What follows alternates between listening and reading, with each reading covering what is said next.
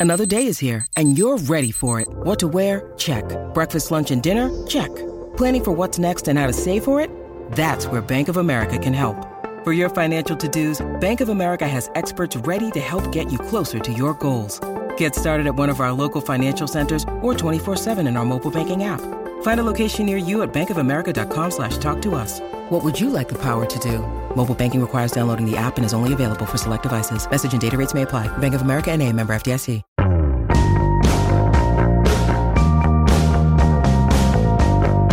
Hey, I'm Brian Hiatt, and this is Rolling Stone Music Now. I have with me Andy Green from Rolling Stone. What's Right, up, hi there, Andy? Brian. How you doing? I'm doing pretty well. Good. So today's going to be sort of a special flashback episode of Rolling Stone Music Now. Bob Dylan, as you may have heard, has a new album out. It's called Triplicate.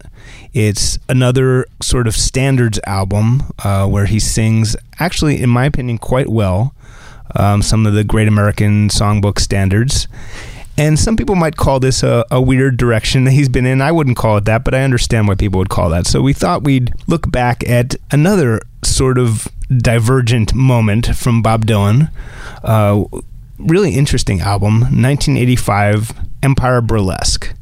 And to talk about this album, we have Arthur Baker, who worked extensively on it, the legendary Arthur Baker of Planet Rock and many other things. Uh, Arthur, are you there? Yeah, man, right here. Welcome. How you doing? Thanks, thanks for having me on. Absolutely. Any anytime I can talk about uh, Dylan, you know. Yeah.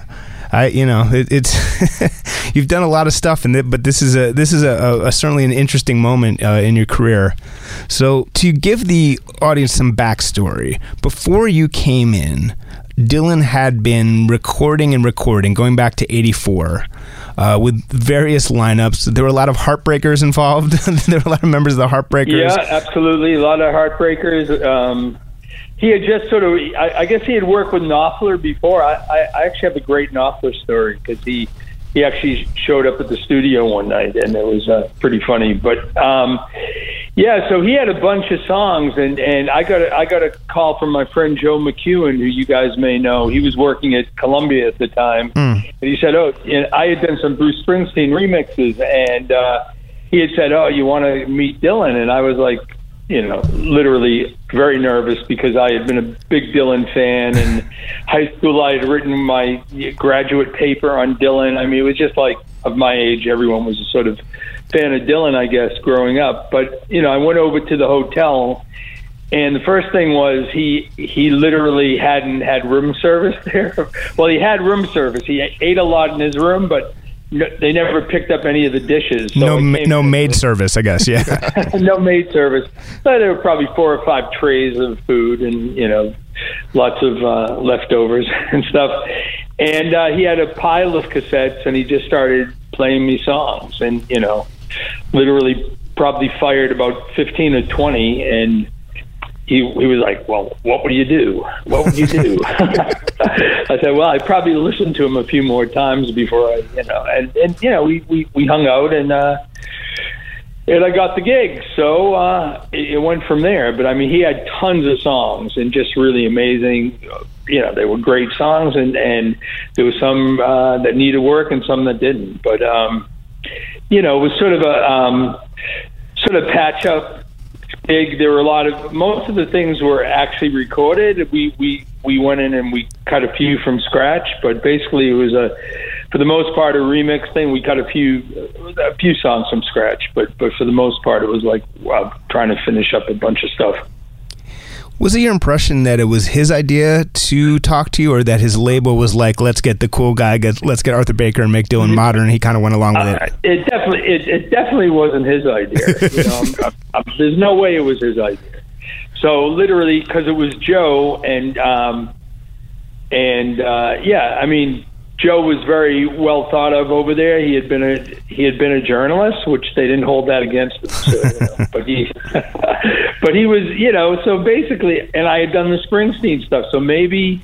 They, I'm sure they sold him on that. If they were going to sell him on anything, there was nothing else I would have had done that would have he would have related to at all. So Right. I don't know. I guess when we met, you know, he was able, you know, we were able to get a little vibe going, and and uh, you know, and it worked out. I mean, uh, I, as I said, I was. It wasn't like I because you would assume because I was making like hip hop, well, rap records and stuff that I didn't know his work, but I was fully aware of everything he had done. So I, I was a fan. So basically, you know, I didn't really want to go, you know, I didn't want to make an electro track. I mean, you know, it was sort of, I wanted to just finish stuff up and maybe polish it a bit and, and, and that was it. You know, some of the things work and some of the things going back didn't work, but, uh, they, you know, they were, there were great songs on that album. I think, um, the fact that three of the songs were covered and uh, and did well, like but with other artists within a year or two of the album. I mean,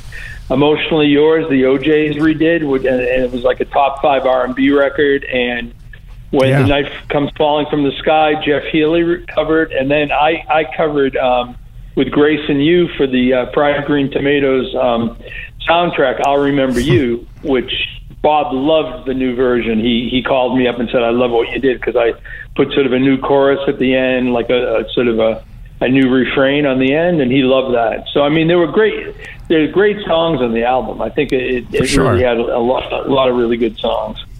So, what was the first step once you got the gig? Like, uh, how did it go from there? Well, we went in. We were working at Power Station, and and the first stuff we did actually was was working on a new track, which was when the night comes falling from the sky. Yeah, And he had the East Street Band. He had like uh, Van Zandt and he had Steve in there, and he had uh, Max, and he had the piano. Roy Bittan, yeah. player. Yeah. So basically, I'm the, that's the first night I was in, and he and he cut it, and then he was like concerned that it sounded too much like Springsteen. Well, I said, well. Using his band wasn't that the idea? And he and so he sort of canned that version, and then we went back in with Sly and Robbie. Well, let's uh, let's Which- play. What, sorry, let's let's play the uh, the East Street Band version for a minute and, and hear that, or the you know it's really the partial East Street Band, but we'll, we'll hear that.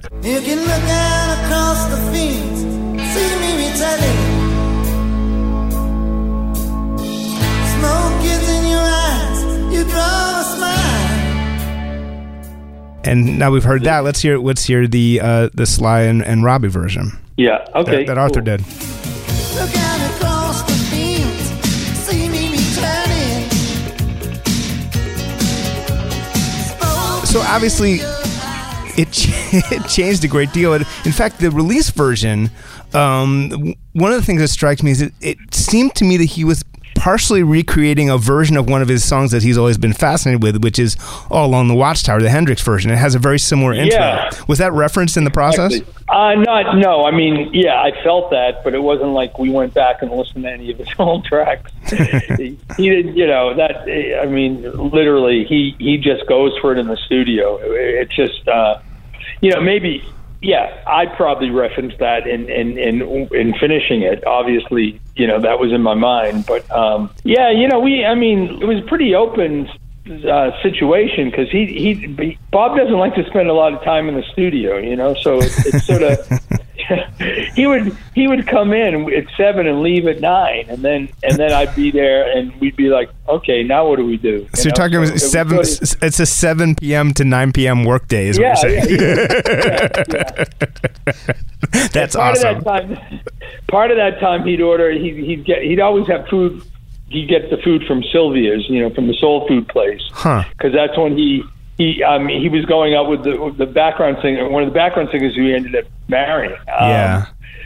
So you know, it was sort of that vibe. We were had a big feed, and then everyone was really tired. So you know, basically, it was uh, it was it was it was interesting, and and uh, yeah, you know, people would pop in. I mean, there's you know, there were a lot a lot of people would pop in on those sessions, and um, you know, I mean, there were a lot. I mean, Bob would. The thing is, Bob wasn't really big on the technology side of it. So literally, he would want to go in and sing with the background singers on the same mic for the vibe. Right. But then, then when we get a take and he'd want to change something, it would be like, well, you know, the background singers are on the same track, so when you do your punch in, we're going to have to punch in the background singers also. So, it would be- Which is nearly yeah, impo- of, that's almost impossible, right? Because they have to be in the exact same position. yeah, No, we, we we worked it out somehow we did. But but you know, Bob. The other thing was Bob loved to rewrite lyrics because Bob was mostly concerned about his lyrics more than anything else. So that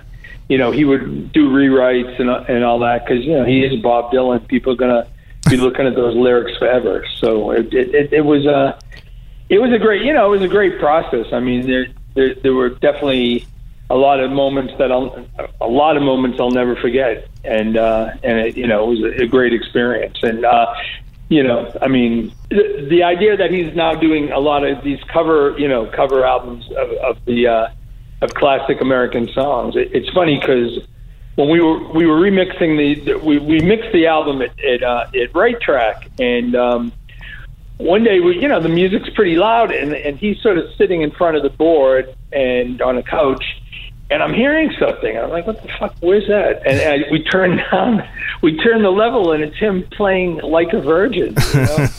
he's like, and he's like, you know, um, Bob, uh, what's up, man? Uh, he's like, ah, man, can't we do it? Can't we do a record like Madonna, Prince? you know, but uh, hey, he he could do a cover version album of you know '80s classics. He probably uh, maybe that will be the next. That could be next. I don't know, Uh, but it, you never know with Bob. to return to when the night, I, one of the things that's striking, especially since that's you know a song that you did, you know, actually with him, the drum sound on that wa- was he wa- was he playing an artificial kit, uh, an electronic kit, or what was going? Like how did how did that yeah, sound? Sly, and that, that was uh, that was um, Sly Dunbar. He was actually using Syndrums. And whose idea was that? That's what he played, and that's and and you know, no, Sly and Robbie had played with Bob before. They Yeah, on, on Infidels. Yeah, earlier on. Yeah, so they, you know, it wasn't li- literally. It was one of those things. He had Sly had his drums set up at Power Station, and he's using Syndrums, and I'm like, wow, that's sort of weird because, you know, this is such a great drum sound here, but that's what Bob, you know, Bob liked it, and you know, that's what Sly. Had. It was one of those things. You know, I came in and they were already there, and I had actually met I had met them earlier. I I already knew the guys, and Sly was really into technology. So, but the, the very funny thing is, he used to have he had these toms set up, which he didn't really use, and he would just have the newspaper on those. So he'd be reading the newspaper while he'd be doing takes, literally. like someone else would be like someone else would be reading a music chart, but you know he was reading the newspaper, like Daily News or Post or something. So it was pretty pretty bizarre. Huh. And, you know that was the sound, but literally that was that wasn't anything that I brought to. I didn't go, oh yeah, let's use Syndrums. It was more like that's what he had and that's what we used. It was sort of that kind of thing where, uh, you know, and, and obviously uh, the other songs on the record didn't use those because they were cut with, uh, I think the guy from, um, from, uh, uh, you, you said, um, the Heartbreakers, and yeah, Benmont Tench had something to do, yeah, th- th- those guys played on it. So, uh, Tom Petty's band. It's funny. So This is yeah, a, yeah. there was a lot, but sorry, go ahead. No, I mean, I, I think a lot of people naively listening to it, any kind of like quote unquote 80s sounds, I think they would assume, oh, that must be Arthur. But I, I get that that really isn't the Yeah. case for a lot of things, right?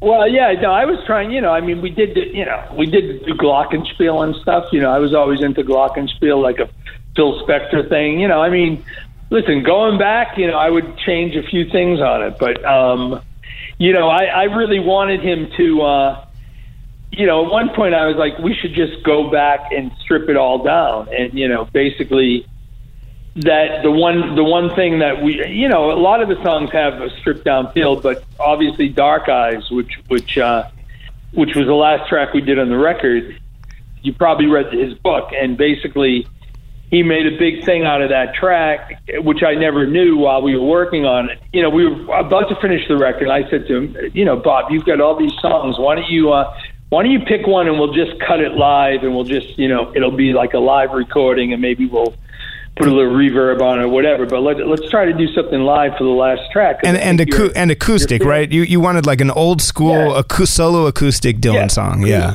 yeah. Yeah. So I just said, let's do it like you did with the harmonica and the acoustic guitar and just cut it like that. And literally, uh, so he came back in and he did this song Dark Eyes. And, and I think that's like the second take. And, and it was like, Wow. man, that's unbelievable song. And then I didn't know until when the, when his book came out because he did a he he actually wrote the song that the, I said to him, why don't we do a song that's acoustic and blah blah blah. And he wrote he came in and wrote wrote he wrote the song that night and then recorded. it. So literally, and he said that's the only time in his career up until that point that he ever sort of wrote a song at the request of the producer. Like he usually would just use songs he had, but he thought that what I was saying was correct, so he thought, okay, I'll write a new song. I mean, that's pretty song- cool. I mean, you, you th- that's the ultimate production. You you brought that song into life uh, from nowhere. That's pretty yeah, cool. exactly. Well, yeah, which I didn't know. Listen, which Sorry. which literally I didn't know for 20 years because I didn't know until he wrote the book, and I'm reading the book like a fan, and I- you know, I mean, he has so many things he could talk about in his, in his first book, and I was like totally, you know, floored when he mentioned that as being something really special. So I, I was sort of happy with that. Yeah, and that's basically the last time in his whole career on an album that he sings solo acoustic on a non-cover on on his Yeah. own song. It's a pretty remarkable Yeah. moment. I would, I would, I, I would guess, and I think he should do it more often. Yeah, well, Yeah. well, thank you for that, Arthur. So you're listening to Rolling Stone Music now. We're talking about the 1985 Bob Dylan album, Empire Burlesque, with his producer, Arthur Baker. And we'll be right back with a lot more. Seeking the truth never gets old. Introducing June's Journey, the free to play mobile game that will immerse you in a thrilling murder mystery. Join June Parker as she uncovers hidden objects and clues to solve her sister's death in a beautifully illustrated world set in the roaring 20s. With new chapters added every week, the excitement never ends. Download June's Journey now on your Android or iOS device or play on PC through Facebook Games. Hey, it's Kaley Cuoco for Priceline. Ready to go to your happy place for a happy price? Well, why didn't you say so? Just download the Priceline app right now and save up to 60% on hotels. So, whether it's Cousin Kevin's Kazoo concert in Kansas City, go Kevin, or Becky's Bachelorette Bash in Bermuda, you never have to miss a trip ever again. So, download the Priceline app today. Your savings are waiting. Go to your happy place for a happy price. Go to your happy price, Priceline. Arthur, there's a story you tell that Bob was not super patient with the mixing of a, of a modern multi-track album. So, and then at one point he sort of went off and did something. What what happened that night? Yeah, we were we were we were we were at um, Right Track, and um, basically he was telling me how Blonde on Blonde they mixed in like two days. I was like, yeah, okay, well, uh, yeah. I was like, wow, great album, two days. You know, it was four track, so I try to sort of explain to him, which I knew he, understood, but you know, he always loved to like mess with you. And I'm saying, you know, we're we're on like 48 track, and that was four track. So you've got to give us like a lot more time because we have to go through the sounds, whatever. It, it, so he said, oh, he went. So he decided to go to the to the movies, you know. So he came back and he had seen um, the movie with Cher. Um, Mask, right? What's the name? Mask. Mask. Yeah, he had seen Mask, and he was really like, he went, yeah, man. God, Cher was unbelievable. You know, uh, I didn't know they made movies like that anymore. You know, I didn't think they ever made movies like that. He, he was so blown away by that movie. And then he came in and started listening, and you know, whatever. But it was like I always remember him talking, you know, coming back so because obviously he knew Cher, and he just couldn't believe how good she was. And you know, I mean, you know, he's definitely. uh he's definitely a fan of pop culture. You know, when he when he uh, when he when he hooks into something, he really sort of is a fan of it. A so- fan of it. So, so whatever. do you think- an interesting? Do you think that Dylan's goal was to get a big pop hit? Do you think that he wanted a like radio hit? He thought Tight Connection would possibly like really work on pop radio. Do you think that was the goal here? I, uh, you know what? It's hard to say because I mean, then he did these really totally bizarre videos with Dave Stewart. You know, Yeah, yeah where he danced. those videos those videos were a lot weirder than the record for sure. Just bizarre you know? They were very miami vice videos so. I don't yeah i don't know. I, I it's hard to say. Obviously he did have huge pop hits earlier in his career when he you know he had huge pop hits. So uh i don't know if I, I to get into his head it really you know, it wasn't anything we talked about, except when he did say the only thing I could say is that thing. Of, Oh, can't we make a record like Madonna or Prince? Now, Yeah. I, of course, I assumed he was joking. I'd say 95% of the thing was a joke, but maybe in, in the back of his mind, he wanted a hit. I don't know. It's it's it's it's really it's really hard to say because you know basically a lot of the songs on the record were very catchy and commercial. Like I said, emotionally yours was a an amazing song, and and as was I'll remember you. I think those two stand up and they're very soulful. And as I said, the O'Jays, I think it was like the O'Jays version. I think was a top five record in R and B. It was a big hit. Yeah, let's hear uh, let, And, let's hear yeah, Bob's probably- version. Sorry, sorry. Let's hear Bob's version of "Emotionally Yours."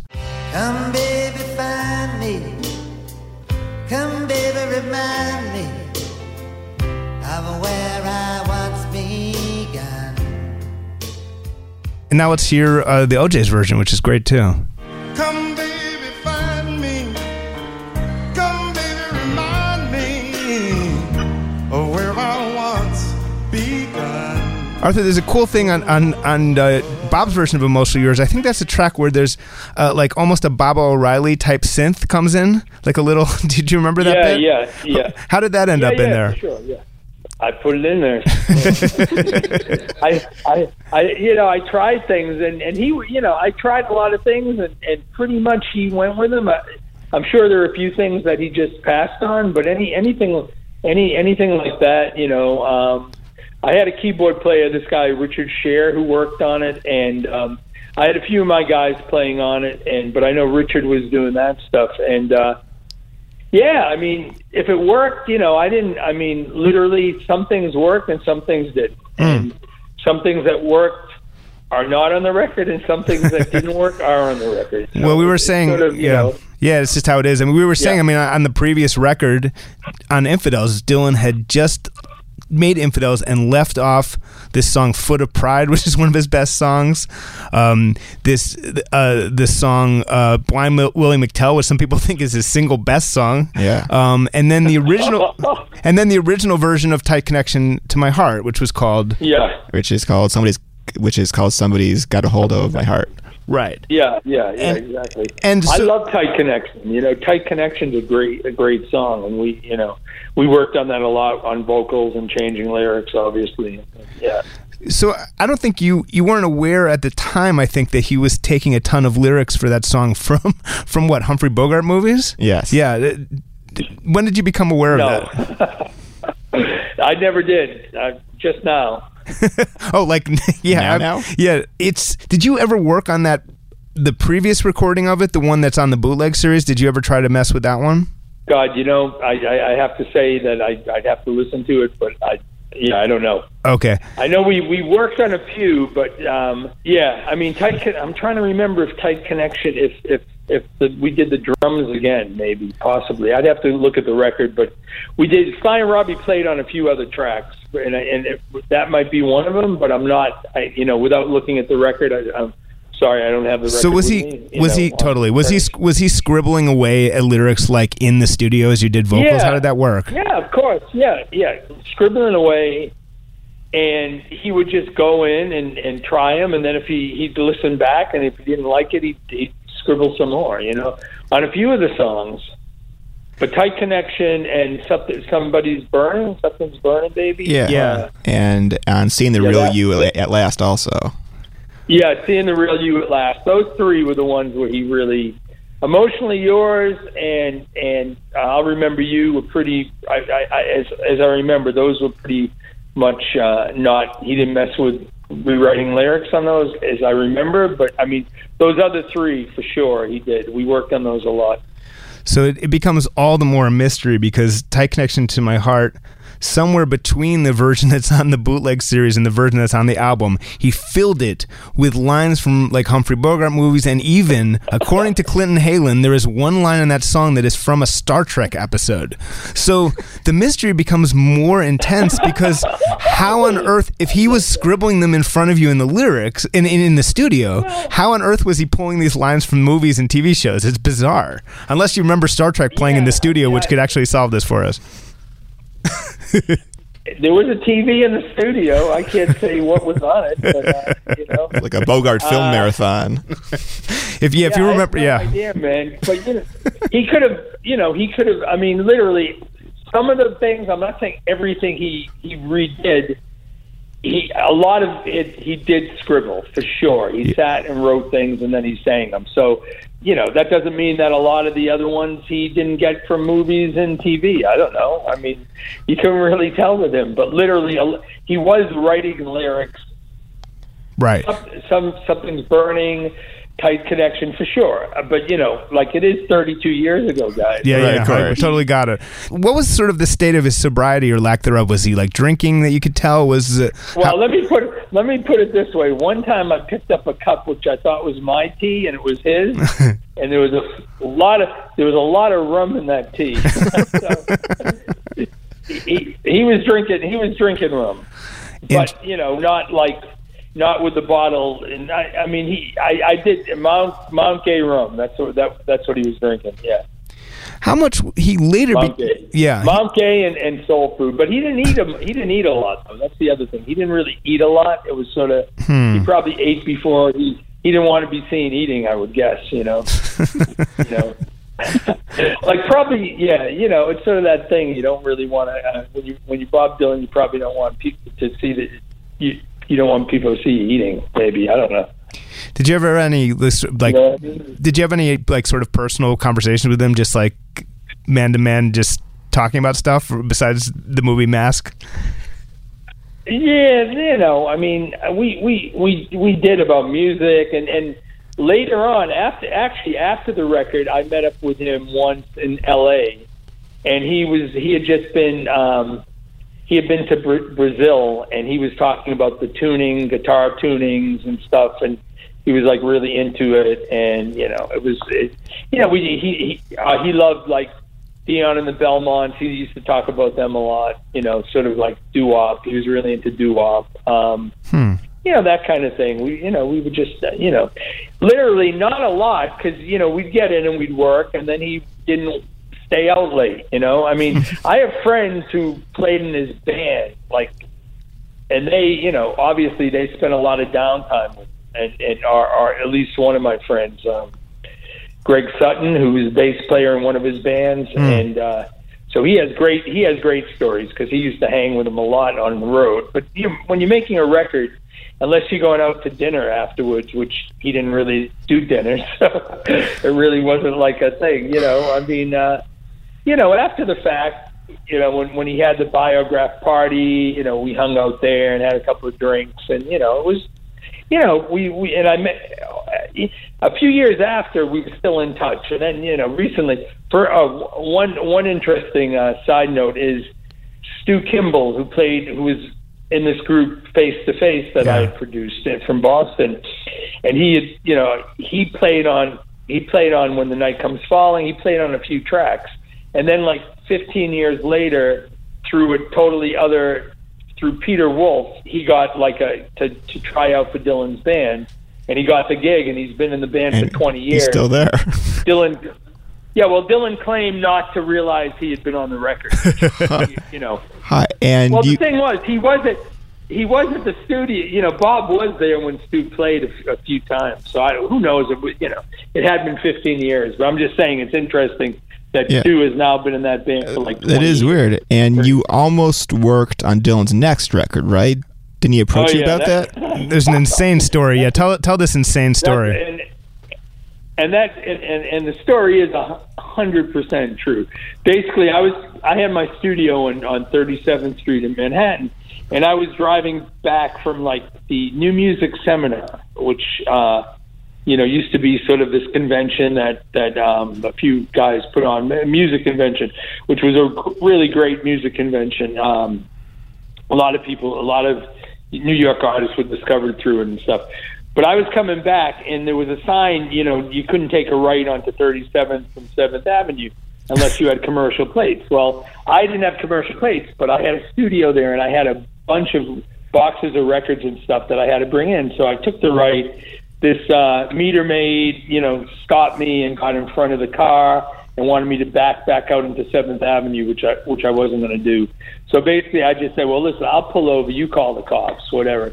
So I'm waiting there on the hood of my car, and I and I had actually I had some substances that I shouldn't have. the police were going to show up, so I gave them to Stu. Actually, Stu was with me, and uh, so he took he took the substances and went to the studio. Um, to my studio, which was three doors down. The cops get there and they like literally throw me against the wall and slap handcuffs on me. The the the meter maid had said that I had tried to run her over in the car.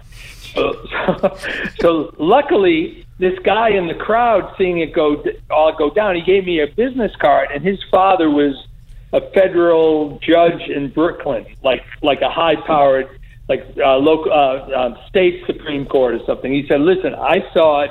I'm going to talk to my dad about it because literally this is you know total bullshit." So I end up in jail for like overnight, and um, I get out and literally you know I get a lawyer and I say to my uh, the, the the woman has now claimed that I hit her with my car. So basically, that's like that's a felony, you know, like you know. But I mean, you, you could go to jail for that. Like, uh, so basically, she's taken work off. She's gone on like you know disability. So I tell my lawyer, I said, I said, follow that young lady. Let's find out what she's doing. And we actually got a PI, uh, a, a PI and we found out that she was like smoking crack and stuff. so literally, we got pictures and all that. We went to court. But but Bob, but, but, but you missed a meeting with Bob, right? Because of this. Oh yeah, okay, yeah. The Yeah. best part of the story is so basically Stu, my guitarist, goes to the gig with probably with those substances that I gave him, and literally he goes back to see Bob to tell Bob that I've been arrested, and Bob goes. Uh, couldn't he come up with a better a story than that if he didn't want to work on my record? so literally, I didn't get the gig, and when I sued the city, I said I lost this gig. So basically, the gig, I, I ended up getting like uh, compensated for the gig and any and royalties and stuff. So literally, I got I got I, I got paid for doing it without doing it. So the city of of, of New so- York, yeah, yeah. They paid you for a Bob paid- Dylan album that you didn't get because of them. Great moments in music business history. and it's a real shame Yeah. because his next album really sucked. And if he had you on Yeah. it, I think knocked out loaded. Well, here's the thing, though. Here's the thing. I wasn't really. I mean, he had sent me some things, and I really, I can't even say that I would have done it, you know. But I was going to go talk to him. You know what I mean? He had sent me some songs, hmm. and I wasn't really into the songs, so. Literally, it probably saved me from saying no, and I still got paid. So that's that's not a bad thing. Tell the Mark the Mark Knopfler story because he had worked on some of the tracks over the various sessions Oh sessions. yeah, and so the Mark Knopfler story is fantastic. Mark Mark comes into the studio and first of all insults my. Oh, hold on one second. Um, in, insults my soon-to-be ex-wife, who is still my friend, who was a big. A big fan of uh, of Dire Straits. So basically, she comes in and she says to Mark Knopfler, "Oh, you know, I love uh, making movies. It's my favorite record." He said, "Oh, wow, I, I feel bad for you. if That's your favorite record, like that. So literally, he's not. He wasn't on the top of my list anyway. But then he listens to one of the songs, and, and I'm sorry, I don't remember which one. Yeah, yeah. But he goes, "Oh, you know what? That song needs a guitar. That I have a I have a part in my mind, but I need I need chords. I need some pads in there." So he got he got his keyboard player from Dire Straits, who you know was was there, and basically, so he was he was trying to tune the synthesizer to the track because the track was you know these are tracks that had been worked on in five studios, and you know basically it wasn't it wasn't like no one had a, a pitch a tuning pitch. You know it wasn't that wasn't happening. So he's tuning it up literally two hours seriously. Then he plays a part that you know a two finger just sustain two notes like through the song, which you know we look me and Bob look at each other and we're we're wasting time. You know Bob doesn't like the studio that much, so we're wasting his time. And then Knopfler comes in and listens to it a couple of times through, and he goes. Uh, you know what? It doesn't really need a guitar part, and then walks out. and literally, Bob's like, Bob, no, and Bob's like literally. That's what working with him was like. That was why I would, you know, I wouldn't work with them again. You know, I forget the exact words, but it was that direction. So basically, we spent like four hours on literally nothing, except I got a good story out of it. So that's probably cool. I wanted to return to the sound of the record because that's obviously that's something that you in there's parts that you you know you've said many times that you might not do and I mean the the general I mean you know there are quote unquote 80s things there's there's the synth parts some Yeah. of some of which are very cool some of which maybe don't sound are now Yeah, dated there's so the- the- the- there's there's Yeah, like the '80s, like the 80s itself. Okay. There, there's snare sounds that even when it's not the electro drums, there's like the, that big sort of stadium. big uh, re- yeah, big reverb sound. so yeah. so how much the of that? ballads. I mean, if that no, that was that was me. I, I'll have to take blame for that because literally, no, but I'm honest. You know, literally at that time, big ballads, you know, had that kind of big snare sound, and you know, we were to go back to something you said earlier. We were, you know, trying to make a record that would get played on radio, and we were trying to have a have a bigger produced sound, and it, it was the '80s, so that's the sound that we were going for. So it was sort of, you know, which is which is what made me really happy about Dark Eyes because literally I would have just been as happy to do that, but they didn't hire me to do that. They hired me to Right. make it sound, you know, like pop for the '80s. Literally, you know, the Phil Collins sound, all that that sound was was was you know the big snares and all that. That's what was happening on radio. Then, if you go back, Foreigner, that kind of thing, you know, it was like that kind of stadium sound. But you know, I mean, um, yeah, some of them weren't like that. It, it, I would say the ballads were the things that sort of we did that with, and maybe and when the night comes falling. And, you Yeah. know, I mean, you wanted to have some sort of continuity to the record, and, and, which is difficult when it's recorded all over the world for many years. But you know, literally, you know, the '80s were like that, and, and, and, and similarly, I, I, I, I had done a Hall and Oates record in the same sort of uh, capacity, which was sort of trying to make it sound 80s. And I did Big Bam Boom, and the, you know, I try to convince Daryl and John for the last song to just sit at the piano and do a song, just the two of them at the piano, and they and, and and they didn't do it. Literally, they didn't do it, and Bob did. And look, we got Dark Eyes, and we probably could have a great Hall and Oates song that people would still be talking about if they had done it, because literally, that's you get the magic out of that, and it doesn't get overly produced, and you just go, let's let's do it like old school, you know, which is still I still love that kind of thing. I I, I I recently did an album with Paul Young, which was all Stax songs, and we did we did one cover that wasn't a Stax, and we did um, we did Words by um, you know the Bee Gees, and we did it like pretty much one take, and, and those those things really sound great. And obviously, Bob's doing that kind of thing now with, with covers, I guess. So you know, Yeah. but um, yeah, I mean, uh, he, you did, know, he didn't mean, really care. He didn't really because he's be, since become very very particular about sounds in a way that he didn't used to be. You know, he's producing his own records and trying to create this old timey. But it sounds like he he was totally cool, pretty much, with letting you do your thing. He didn't really care that much. Is that accurate? Yeah, ab- ab- absolutely, absolutely. Yeah, and that's Yeah. very rare for Bob because because for most of his career, he did not want producers to take a strong hand Yeah. on his songs. Yeah, I mean, you know, we got we did get on. I think he he liked me. I think we got on pretty well. So, uh, but you know, then again, he didn't really want to like spend the time anyway. You know, I mean, he would be in. No, no, but it's true. He doesn't. You know, it's like uh, he didn't. You know, he he really wasn't a studio head. He didn't really want to do it, and it wasn't like it wasn't like going in with a band, which he does now, I, I guess. And that's more, you know, you're in with your band.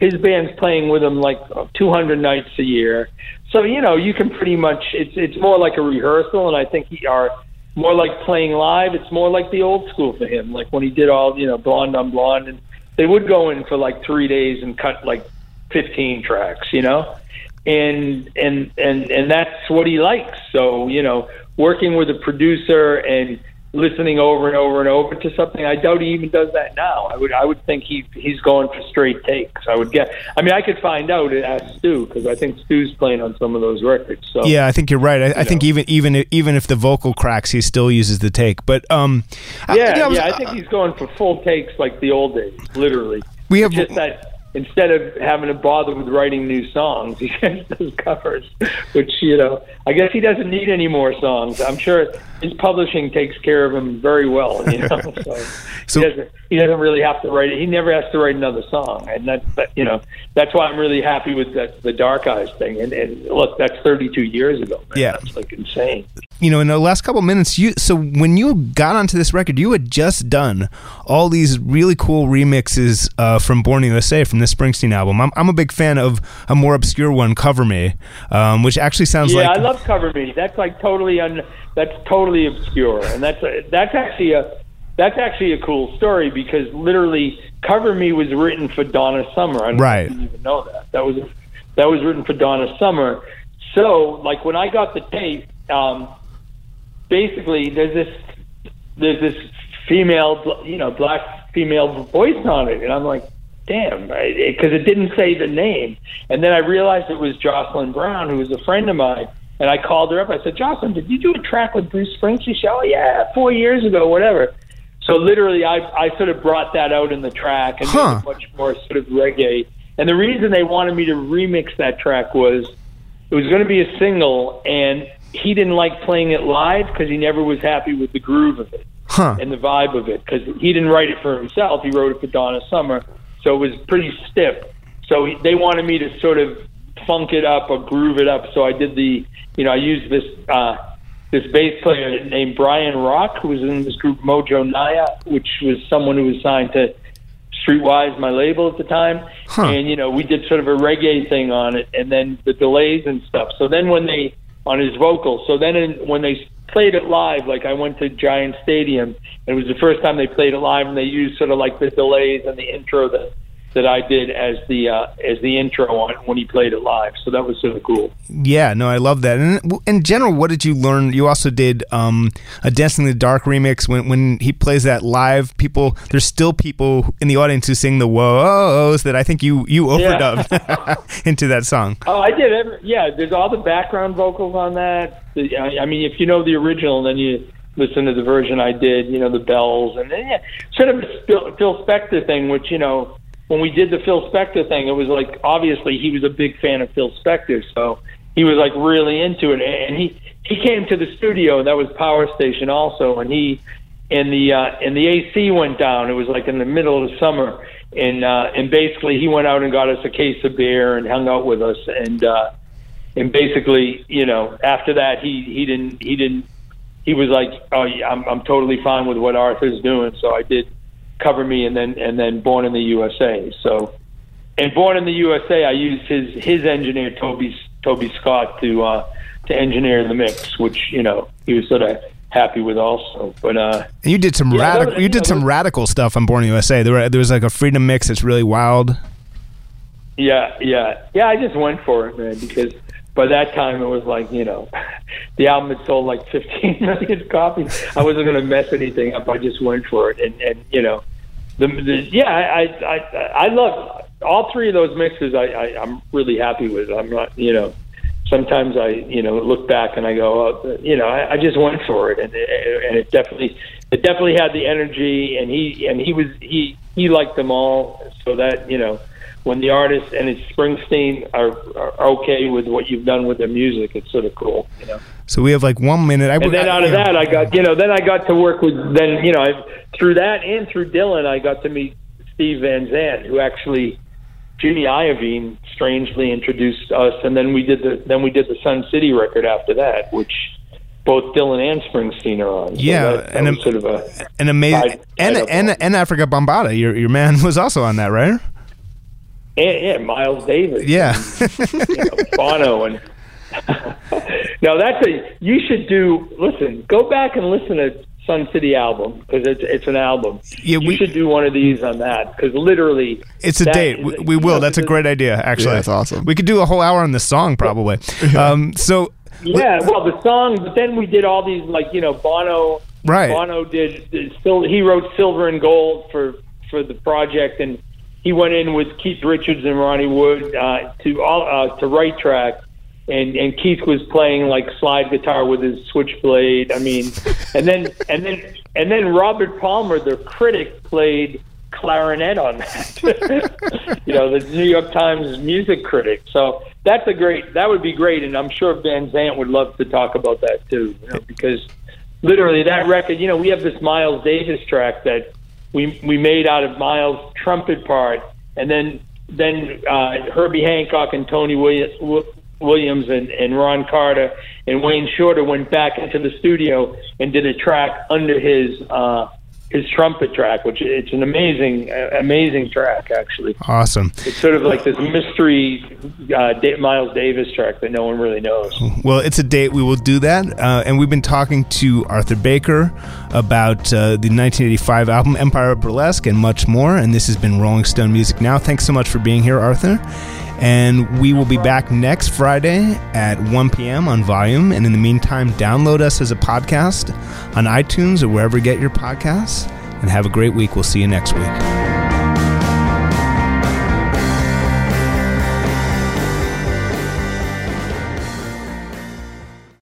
Welcome to Talkville. the Ultimate Smallville Rewatch podcast. Guest star Sarah Carter as Alicia Baker. Although I didn't really work with her a lot. But Tom did, and they had some real big smoochy scenes. Yeah. Can we talk about that? Could there be any more sex? What was three page makeout scene that just kept going? Good Lord. We get it. They have chemistry. Jump in now or catch up on any of the past seasons of Talkville on YouTube or wherever you listen.